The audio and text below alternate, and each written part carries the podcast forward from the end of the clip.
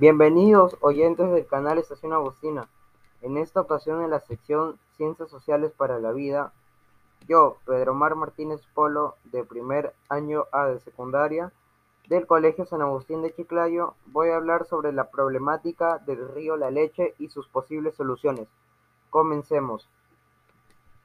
Para iniciar, primero debemos saber, ¿en dónde está ubicado el río La Leche? La cuenca del río La Leche se ubica en la costa peruana, a la cual cruza de este a oeste. Pertenece a la hoya hidrográfica del Pacífico y nace en la cordillera occidental de los Andes. Se le puede llamar río Motupe o La Leche.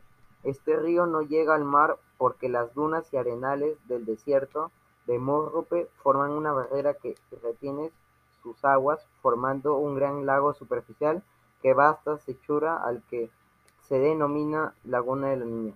Una vez escuchada la información del río La Leche, queremos saber cuál es su problemática. En este caso, la problemática principal del río La Leche es que éste se desborda.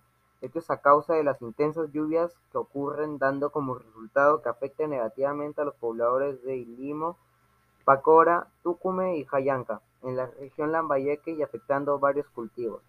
Ante toda esta problemática, ¿qué soluciones nos pueden ayudar?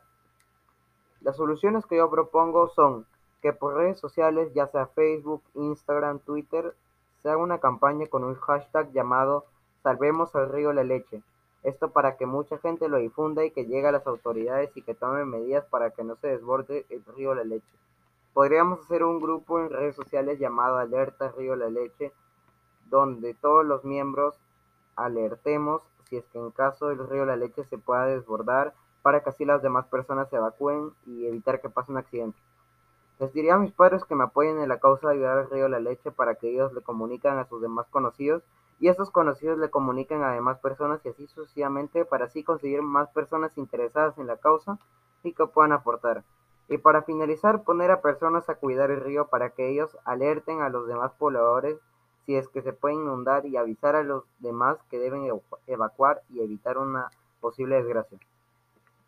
Bueno, profesor y compañeros, espero que les haya gustado el podcast que acaban de oír. No olviden suscribirse al canal Estación Agustina y nos vemos en otra ocasión. Hasta la próxima.